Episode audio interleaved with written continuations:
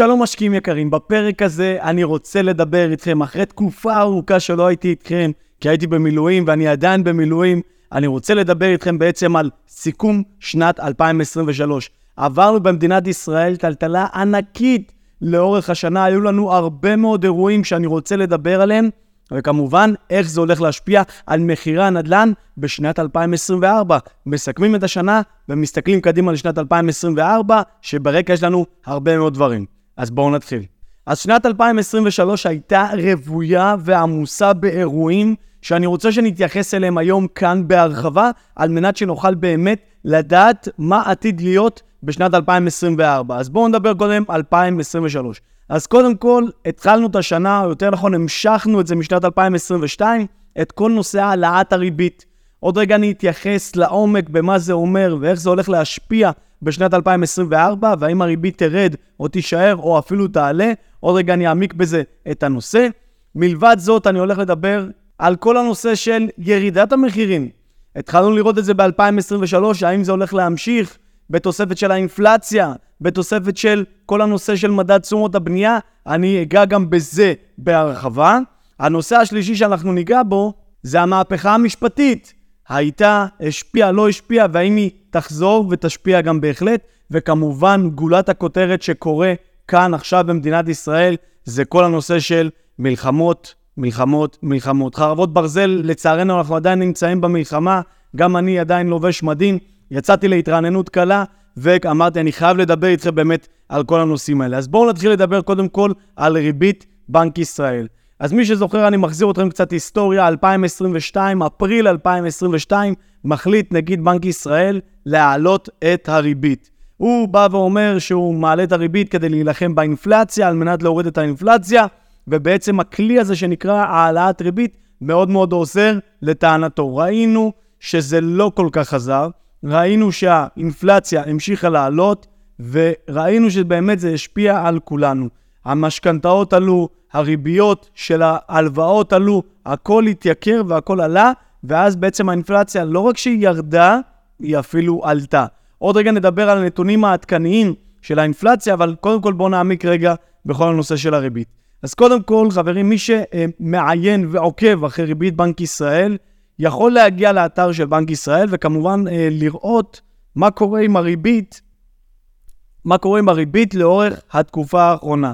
אז ראינו שהריבית האחרונה, השינוי האחרון, או יותר נכון חוסר השינוי האחרון, נגיד בנק ישראל בא ואמר, אני כרגע לא משנה, אני לא מעלה, אני לא מוריד, אני רוצה לראות רגע מה קורה, וזה גם מגיע אחרי חוסר שינוי, השערת הריבית גם בפעם הקודמת. אני מזכיר, חבר'ה, האינפלציה ברקע, עוד רגע אני אדבר על זה. אם תלכו לאתר של בנק ישראל ותיכנסו באמת לריבית והכלים ההומניטריים, אני אשאיר לכם גם קישור שתוכלו גם אתם להיכנס, תוכלו לראות באמת גרפים ושינויים של כל מיני דברים. כרגע מה שמעניין אותי זה להסתכל באמת על נושא הריבית, וברגע שאני מסתכל על הריבית, אני יכול כמובן להסתכל רגע על השנה האחרונה. אם אני מסתכל על השנה האחרונה, שנת 2023, אנחנו רואים שהייתה עלייה, אנחנו התחלנו את השנה ב-3.25%, ואנחנו מסיימים את השנה, בסדר? ב-4.75%. אני מזכיר, זה ריבית בנק ישראל. ריבית בנק ישראל זה אומר שצריך להוסיף עוד אחוז וחצי כדי לקבל את ריבית הפריים. וכרגע כשאנחנו מסתכלים על הריבית הזאת, אנחנו שואלים את עצמנו את השאלה, רגע, אם הריבית עולה, מה קורה למחירי הנדל"ן? מחירי הנדל"ן יורדים. למה? הכסף נהיה יקר, וברגע שהכסף נהיה יקר, אנשים לא קונים נדל"ן. וברגע שלא קונים נדל"ן, כמובן, הערך שלו, המחיר שלו, יורד. ולכן אנחנו באמת אה, רואים שלאחרונה מחירי הנדל"ן, עוד מעט אני גם אה, אדבר יותר בהרחבה על מחירי הנדל"ן, אבל הציבור ככה עוצר ומסתכל ולא מבין, וזה הביא למצב באמת שהמחירים עצרו ואפילו ירדו באזורים מסוימים. אבל אם אנחנו מסתכלים לא בראייה של שנה אחת, אלא אם אנחנו נסתכל בראייה של חמש שנים אחורה, או אפילו תקופה יותר ארוכה, אנחנו נוכל לראות, אפילו משנת 95 ו-2000 ו-2005, אנחנו נוכל לראות שריבית בנק ישראל הייתה הרבה הרבה יותר גבוהה, הגיעה לערכים מאוד גבוהים, גם של 4.5 וגם של 6 וגם של 7 וגם של 8, חבר'ה, גם של 9 ובשיא, בשיא, בשיא, אנחנו יכולים לראות גם שהגיע ל-17 אחוזים. כן, כן, חבר'ה, 17 אחוזים בשנות ה-90 המאוחרות. ראינו את זה באמת בצורה משמעותית. ואז פה באמת עולה השאלה, רגע, האם הריבית שקיימת לנו היום במשק היא ריבית גבוהה? אז אני יכול לומר שהריבית נראית גבוהה, כי אנחנו משנת 2015, פחות או יותר, חווינו ריבית מאוד מאוד מאוד נמוכה, ואפשר להגיד די אפסית, אבל אנחנו יכולים לראות גם שבשנת 2018-2019 ובואכה 20, נגיד בנק ישראל העלה את הריבית. התחיל, העלה אותה באמת ממש בקטנה, מ-0.1 ל-0.25, כי הוא רצה להתחיל לעשות באמת את המהלך של להעלות את הריבית, ואז בעצם מגיעה המגיפה. המגפה שפקדה את כולנו, נכנסנו לסגרים, אנשים היו חולים, ובעצם אנשים הגיעו למצב שקשה להתפרנס, לא קשה וכולי. נגיד בנק ישראל אמר, הופ, אני מוריד את הריבית מיד חזרה, ואז ברגע שהמגפה נגמרה, הוא התחיל להעלות את הריבית בצורה קצת יותר אגרסיבית, כלומר, בצורה שראינו פי 400, 500, 600 אחוז, אה, עד בעצם המצב שזה ש, שנמצא היום. ואז בעצם עולה השאלה, רגע, אם הוא העלה את הריבית כדי להילחם באינפלציה, האם האינפלציה באמת יורדת ויורדת בצורה משמעותית?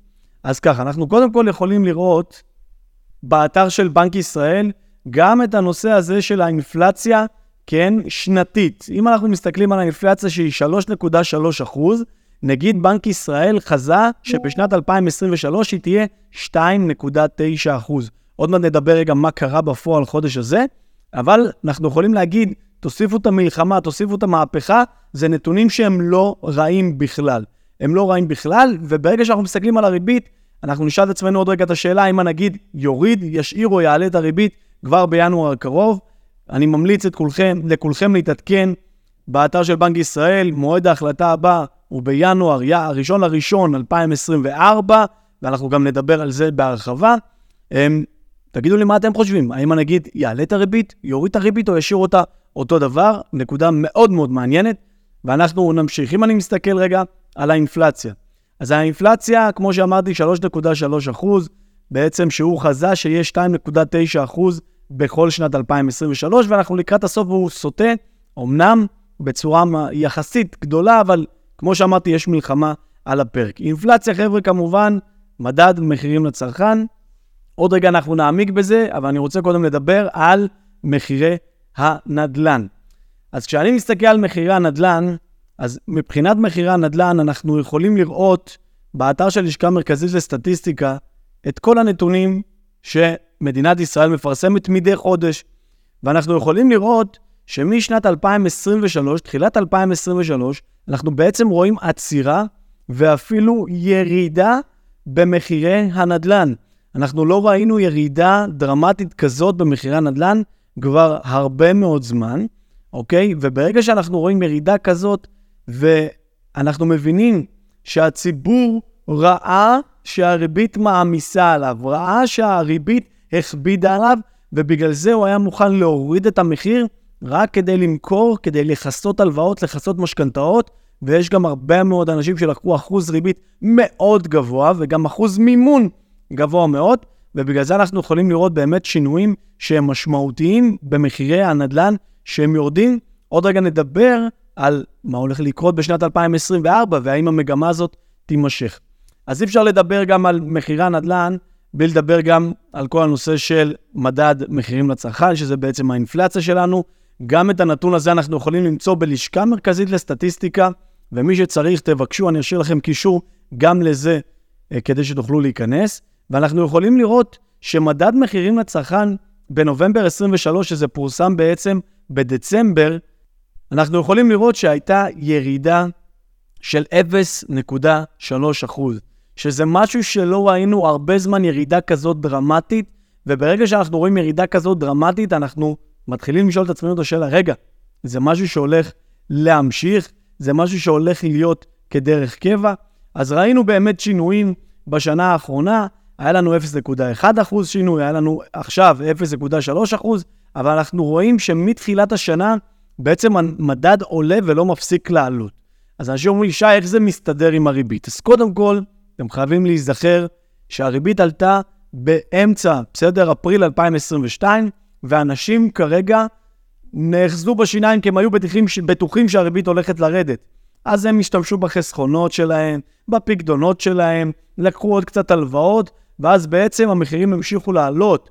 כלומר, מדד מחירים לצרכן המשיך לעלות ולטפס, וברגע שאנחנו עכשיו מתחילים לראות תסמינים שהציבור כבר, זהו, נגמר לו, תוסיפו רגע את המלחמה שעוד מעט אני אדבר עליה, אז המחירים של מדד מחירים לצרכן מתחילים קצת לרדת ולהתאזן, בסדר? ובעצם אני מסתכל על השלושה החודשים האחרונים מספטמבר, אז אנחנו רואים בעצם שהמדד לא עלה. כלומר, הוא עלה ב-0.1 אחוז, אם אני מחבר את כולם, אבל הוא בעצם לא עלה יותר מדי. וזה משהו שאולי מתחיל להראות, בסדר? לנגיד, לחשוב האם הוא רוצה להוריד את הריבית, או לפחות כרגע הוא משאיר אותה קבועה, אולי הוא ישאיר אותה כדי שהציבור יתרגל. אבל יש נתון מאוד מאוד מעניין שגם מתייחס למחירי הנדל"ן, וזה עוד מדד מאוד מאוד חשוב. מדד נוסף שנקרא מדד תשומות הבנייה. אני מזכיר רגע מה זה מדד תשומות הבנייה. מדד תשומות הבנייה הוא בעצם מדד שסוכם בתוכו את כל הדברים שקשורים לבנייה. בין אם זה קשור באופן ישיר, בין אם זה קשור באופן עקיף. כלומר, בטון, גבס, ברזל, ריצוף, מלט, כל הדברים האלה זה באמת דברים ישירים. ובין אם זה דברים עקיפים, שזה בעצם ספקים שנותנים שירות, שזה אה, קבלן, שזה אינסטלטור, שזה חשמלאי, שזה שינוע, שזה הובלות ימיות. אוקיי, עוד מעט נדבר גם למלחמה על כל הנושא הזה. אז בינתיים, כשאנחנו מסתכלים על המדד, אז נכון יש את האינפלציה, אבל צריך לשים גם ברקע גם את מדד תשומות הבנייה. אז אנחנו יכולים לראות, בסדר, במדד תשומות הבנייה למגורים, אנחנו רואים שיש פה עלייה. אמנם עלייה קטנה של 0.1%, אבל עדיין עלייה. כשאנחנו מסתכלים בעצם על המדד, אנחנו מסתכלים ואנחנו רואים שהמדד עצמו הוא, הוא עולה. הוא עולה, וכשהוא עולה, אז כמובן, כמובן, הקבלנים דורשים יותר כסף. עכשיו, מה קורה כשהמחירים עולים? אוקיי? הכל באמת מתגלגל אל הצרכן. כלומר, אם המדד עולה, בסדר? אז אנחנו יכולים לראות באמת שהציבור נפגע מזה בסופו של יום. למה הוא נפגע? כי קבלן שצריך לשלם יותר כסף, או היזם שצריך לשלם יותר כסף, בסוף הוא מגלגל את זה אל הדייר. הוא מגלגל את זה אל הדייר, וברגע שאנחנו רואים שהדייר משלם יותר, אז כמובן המחירים כמובן עולים. אז זה לגבי מדד תשומות הבנייה. עוד רגע אני אדבר בהרחבה על איך אנחנו מחברים את כל הפאזל הזה ומוציאים מכאן מסקנה, וגם אני אשתף אתכם באסטרטגיה שאני הולך לעבוד איתה בשנת 2024, ואני מקווה שגם המלחמה תסתדר ותיפסק, או לפחות תייצר כאן שגרת מלחמה, שאפשר גם לעשות נדל"ן באופן סדיר וקבוע. הפרמטר השלישי, חבר'ה, שאני רוצה לדבר עליו, זה באמת כל הנושא של המהפכה החברתית. מהפכה המשפטית, מה שהיה בשנת 2023, שבעצם אנחנו ראינו שבשנת 2023 המון יצאו לרחוב והפגינו באמת כנגד המהפכה המשפטית, אוקיי, אה, רפורמה, כל אחד קורא לזה איך שהוא רואה לנכון, אני לא בא להכניס לכאן אה, פוליטיקה, אלא אני מסתכל באמת ואני שואל איך זה השפיע עלינו. אז אנשים אומרים לי, שי, תראה, מחירי הנדל"ן ירדו, וכסף מהייטק יצא, והכל השפיע באמת. אז חבר'ה, אני רוצה לומר שהמהפכה לא בהכרח השפיעה על מחירי הנדל"ן. נכון שאנחנו רואים שמחירי הנדל"ן ירדו בשנת 2023, אבל זה לא כתוצאה מהמהפכה. המהפכה הגיעה ביחד עם האינפלציה. ברגע שהאינפלציה, בסדר, הייתה גבוהה, וריבית בנק ישראל התחילה לעלות, בסדר? זה גרם למצב של מיתון, של משבר כלכלי, שמחירי הנדל"ן התחילו לרדת כתוצאה מכך שזה הפריע לאנשים בכיס. לא בגלל שהמהפכה השאירה פה איזה חותם מאוד מאוד גדול, או הרפורמה השאירה חותם גדול, זה לא המצב. מה שגרם לירידת מחירי הנדל"ן זה לא המהפכה, אלא כל הנושא באמת של הריבית בשילוב של אינפלציה גבוהה.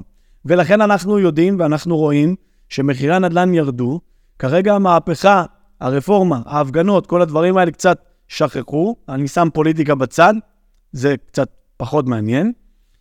כרגע, הדבר המשמעותי שקורה כאן זה בעצם המלחמה. מלחמה, חרבות ברזל, אני גם כרגע על מדים, אני מקליט את זה, זה, אני חושב, פעם ראשונה שאני מקליט ככה אה, פרק עם אה, מדים, וזה משהו שאי אפשר להתעלם ממנו, וחייב באמת לדבר עליו. צה"ל עובד ועובד בצורה משמעותית, אנחנו ביניהם, גם המילואימניקים, עובדים ועובדים בצורה משמעותית, גם בצפון הרצועה, גם בדרום הרצועה, ויש פה באמת מלחמה מאוד מאוד גדולה. יש לנו גם את המלחמה בצפון, שככה כל יום יש ימי קרב כאלה. כמובן, באיו"ש אנחנו רואים, בסדר, גם לחימה באופן יומיומי, מבצעים, ויחידות כמובן שעושות שם מעצרים ואפילו אה, דברים יותר מורכבים. וכמובן, אנחנו מסתכלים גם אה, יותר רחוק לכיוון תימן עם החות'ים, שגם כאן יש לנו עוד גזרה שאנחנו עובדים בה. ולכן, הדבר הזה הולך להעסיק מאוד אותנו, בטח בשנת 2024. וכשאני מסתכל על שנת 2024, חבר'ה, אני רואה באמת בצורה משמעותית מחירים שהולכים לרדת. למה? למה? בואו נדבר על זה. למה? ועוד רגע אני אדבר איתכם גם על האסטרטגיה המעניינת שאני לפחות עובד בה, ומי שירצה כמובן מוזמן לאמץ אותה. למה המחירים הולכים לרדת? קודם כל, אנחנו רואים שהריבית היא עדיין גבוהה, אוקיי? הריבית היא עדיין גבוהה. וכשאנחנו מסתכלים על הציבור, הציבור התרגל, לא התרגל, הוא מבין את ההיסטוריה שהייתה ריבית יותר גבוהה, הוא קצת פחות מבין את זה. כלומר, אם אני מסתכל על הדור של ההורים שלנו, שחוו וראו ריביות יותר גבוהות, הם עכשיו פחות מעניין אותם. אז הריבית היא יותר גבוהה. אבל אם, אם אני מסתכל על הדור שהיום קונה נדל"ן, חבר'ה בני ה-20, חבר'ה בני ה-30, או אפילו חבר'ה בני ה-40, בסדר? הם רגילים לריביות של 15 שנה ריביות נמוכות, ולכן את חייהם הבוגרים הם חוו, בסדר? בריבית נמוכה, ומבחינתם הריבית היום שעומדת, שהיא פחות מחמישה אחוזים, מבחינתם זו ריבית מאוד מאוד מאוד גבוהה. ברגע שזו ריבית גבוהה, בעצם אני מזכיר, מה שמזיז את מחירי הנדל"ן זה רק אנחנו. זה רק אנחנו. אנחנו מסתכלים פסיכולוגית ואנחנו אומרים, אוקיי, אנחנו מזיזים את מחירי הנדל"ן, וברגע שהציבור חושב שהריבית גבוהה והיא יקרה, אז הוא לא קונה. וברגע שהוא לא קונה, המחירים כמובן יורדים. תוסיפו את המלחמה ברקע, שמדינת ישראל הולכת להיכנס למיתון כלכלי. האנשים יבזבזו פחות כסף, האינפלציה תרד. האם הריבית תרד? גם הריבית תרד, אבל להערכתי, לקראת סוף 2024 או אפילו תחילת 2025, ואסור לשכוח כמובן, חבר'ה, את הפקטור המאוד חשוב, כמו שדיברתי עליו מקודם, שזה מדד תשומות הבנייה. מדד תשומות הבנייה, להערכתי, דווקא הולך להתייקר עד שלא ימצאו פתרון לכל הנושא של החות'ים. מי שכמובן מכיר את המיצרים, חבר'ה ששינוע, המון המון שינוע מגיע מאזור סין, מאזור הודו, מאזור אסיה באופן כללי, כדי להגיע אלינו, הוא נכנס דרך תעלת סואץ. הוא נכנס מהים האדום. וברגע שסוגרים שם, כי יש לנו מלחמה שם, אז בעצם צריך לעשות עיקוף מאוד מאוד מאוד מאוד גדול. וזה עולה גם בזמן של עוד חודש, חודש וחצי, עד שסחורה תגיע לארץ, וזה עולה גם הרבה יותר כסף. כלומר, יכול להיות שהאינפלציה תרד, אוקיי? אבל מדד תשומות הבנייה יעלה בגלל הובלות, בגלל שינוע, וכמובן, הכל יתייקר כתוצאה מכך. אז רגע, מה זה אומר? זה אומר שאפשר להסתכל פה על אסטרטגיה שהיא מגוונת. ואני רוצה לדבר איתכם בהרחבה על האסטרטגיה שאני הולך לעבוד איתה בשנת 2023. אז קודם כל, כדי להבין מה אני הולך לעשות, אז אמרתי, אני מכליל את הריבית, שהציבור יתרגל לריבית, אבל אנחנו רואים שהמחירים יורדים. שתיים, הציבור עצמו, כן, מסתכל על האינפלציה ואומר, אוקיי, האינפלציה יורדת, אז פסיכולוגית הוא אולי קצת מרגיש שהוא יכול לבזבז, להוציא קצת יותר כסף. ושלוש, מדד תשומות הבנייה, שאני מעריך שהוא יעלה בעקבות כל הנושא של השינוע. ולכן, אם אני מסתכל רגע על מסקנות, אחד, אני מבין שהמחירים של הדירות החדשות עתיד להתייקר בגלל הנושא של מדד תשומות הבנייה. אני מזכיר גם, חבר'ה, ברקע, יש הרבה מאוד פועלים שעצרו את עבודתם. הרבה מאוד קבלנים שכבר לא מעסיקים אותם. וברגע שלא מעסיקים אותם, צריך לשלם עכשיו לפועלים, לדוגמה מהודו, לדוגמה מסין, ממולדובה, מכל מיני מקומות שהם עולים יותר יקר, וצריך להשיג גם אישורים יותר יקרים וכולי, וזה עוד הפעם מוביל אותי למדד תשומות הבנייה שהתייקר. כלומר, אם אני מסתכל על דירות יד ראשונה, אני רואה שהמחירים שם הולכים להתייקר. אם אני מסתכל על דירות יד שנייה, דווקא אני חושב שהמחירים שם הולכים לרדת. למה? בגלל כל הנושא של הריבית, האינפלציה. עכשיו, אם הנגיד יתחיל להוריד את, הר... אה, את הריבית, הנגיד יוריד את הריבית, אז אנחנו נתחיל לראות פתאום אנשים שאומרים, רגע, הנה הריבית הולכת לרדת, וברגע שהיא הולכת לרדת, אז הגיע הזמן לקנות נדל"ן. ברגע שקונים, כמובן, המחיר עולה. האם זה יקרה בפעימה הראשונה שהנגיד יוריד? כנראה שלא, כנראה שלא, אבל אם הריבית תרד ברבע אחוז, בחצי אחוז, בשלושת רבעי אחוז, פתאום הציבור יתחיל להרגיש, הנה, זה הזמן וזה הזמן וזה הזמן, אוקיי? ולכן אם אני מסתכל על היד השנייה, כן, דווקא זה יכול להיות אזור מאוד מאוד מאוד מעניין, כן, שהמחירים הולכים לרדת, וברגע שהמחירים יורדים, בסדר, זה מייצר עוד משבר, ואני מזכיר, יש המון המון נכסים מיד שנייה. איך זה ישפיע מבחינת המדד באופן כללי, צריך גם uh, לשים לב לזה. כי בסופו של יום, אם אני מסתכל גם על מדד uh, המחירים של הדירות, אנחנו יכולים לראות, חבר'ה, את המדד של יד ראשונה והמדד של יד שנייה. כלומר, אם אני נמצא גם בכל חודש שלשכה מרכזית לסטטיסטיקה מפרסמת, יש את המדד מחירי דירות ויש את המדד מחירי דירות חדשות.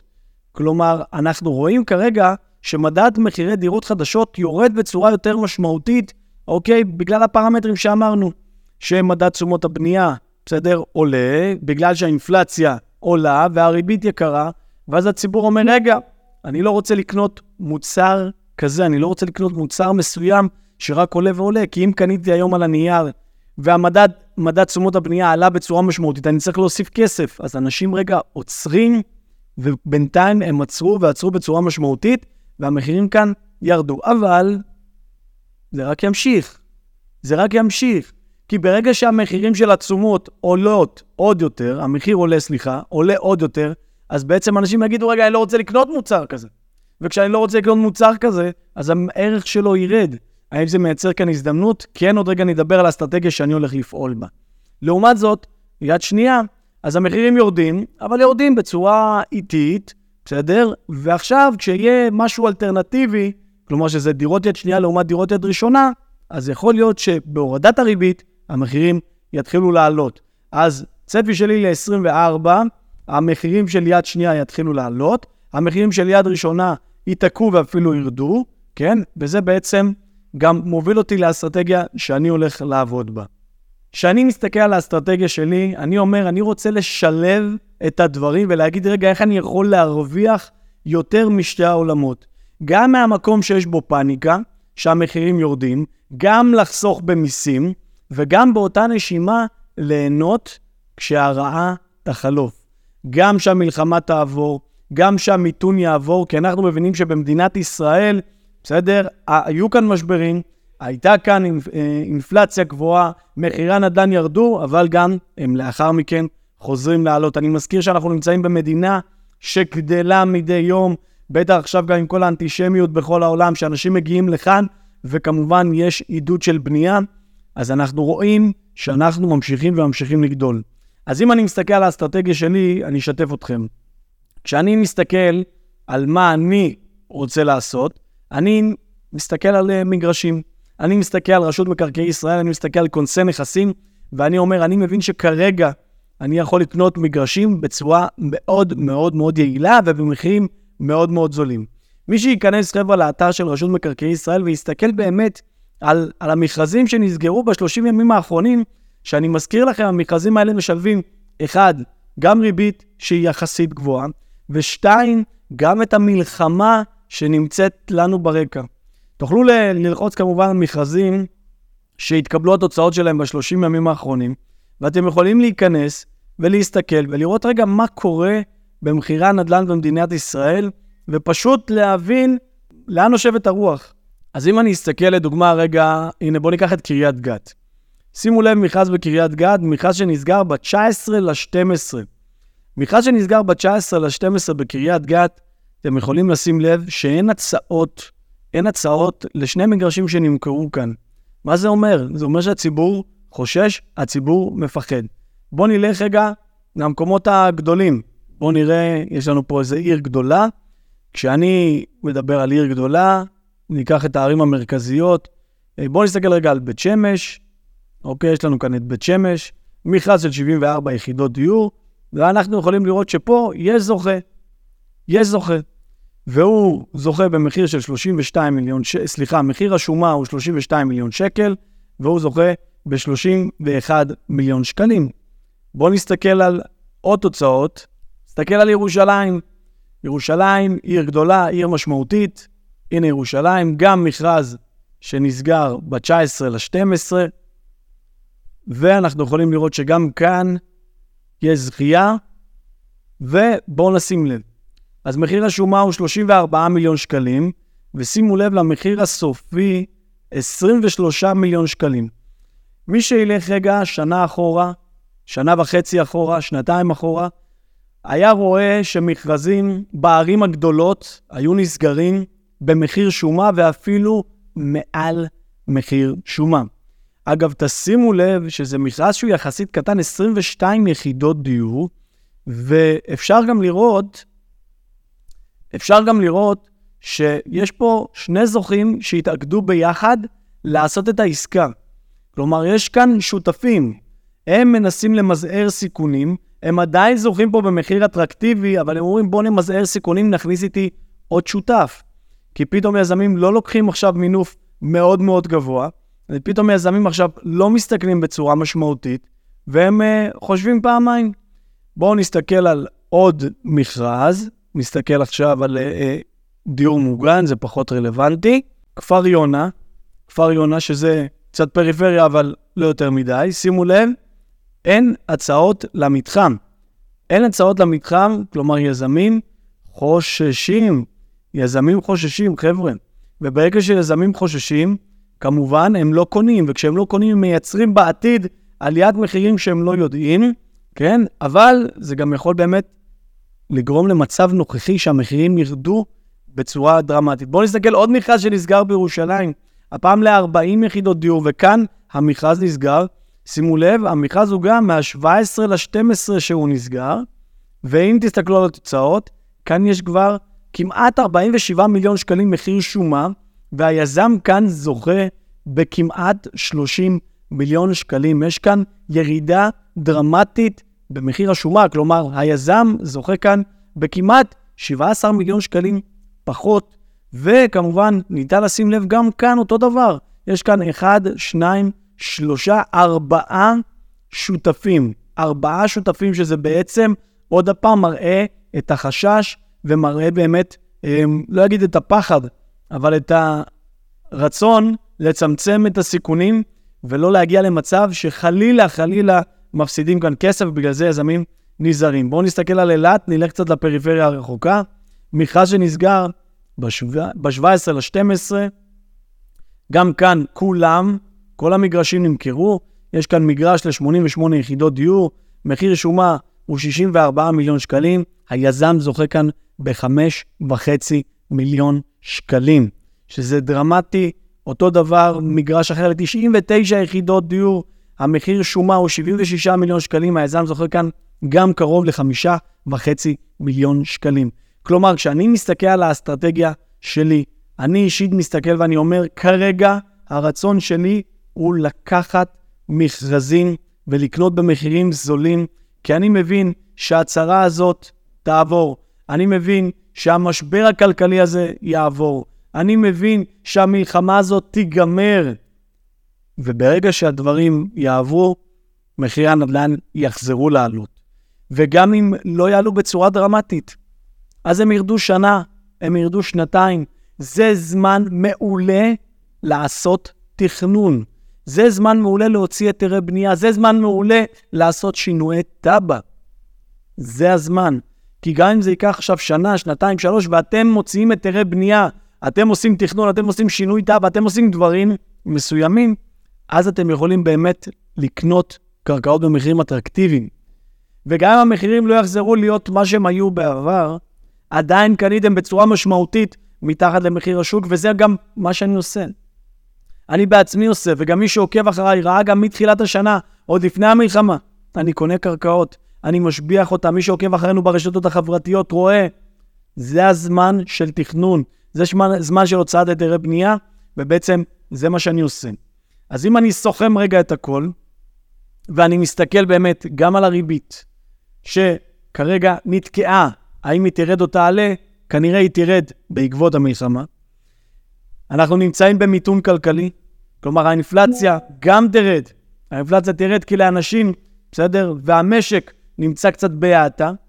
באותה נשימה אני מזכיר, מדד תשומות הבנייה כנראה יעלה בגלל כל הנושא של השינוע, אלא אם יימצא פתרון באמת לכל הנושא של תימן, של החות'ים, בסדר? שיפתרו את זה, והאם ימצאו פתרונות לכל הנושא של הקבלנים, של הפועלים, ימצאו לזה פתרון שהוא יחסית באותו מחיר, כמו שאנחנו רואים, שראינו לפני המלחמה.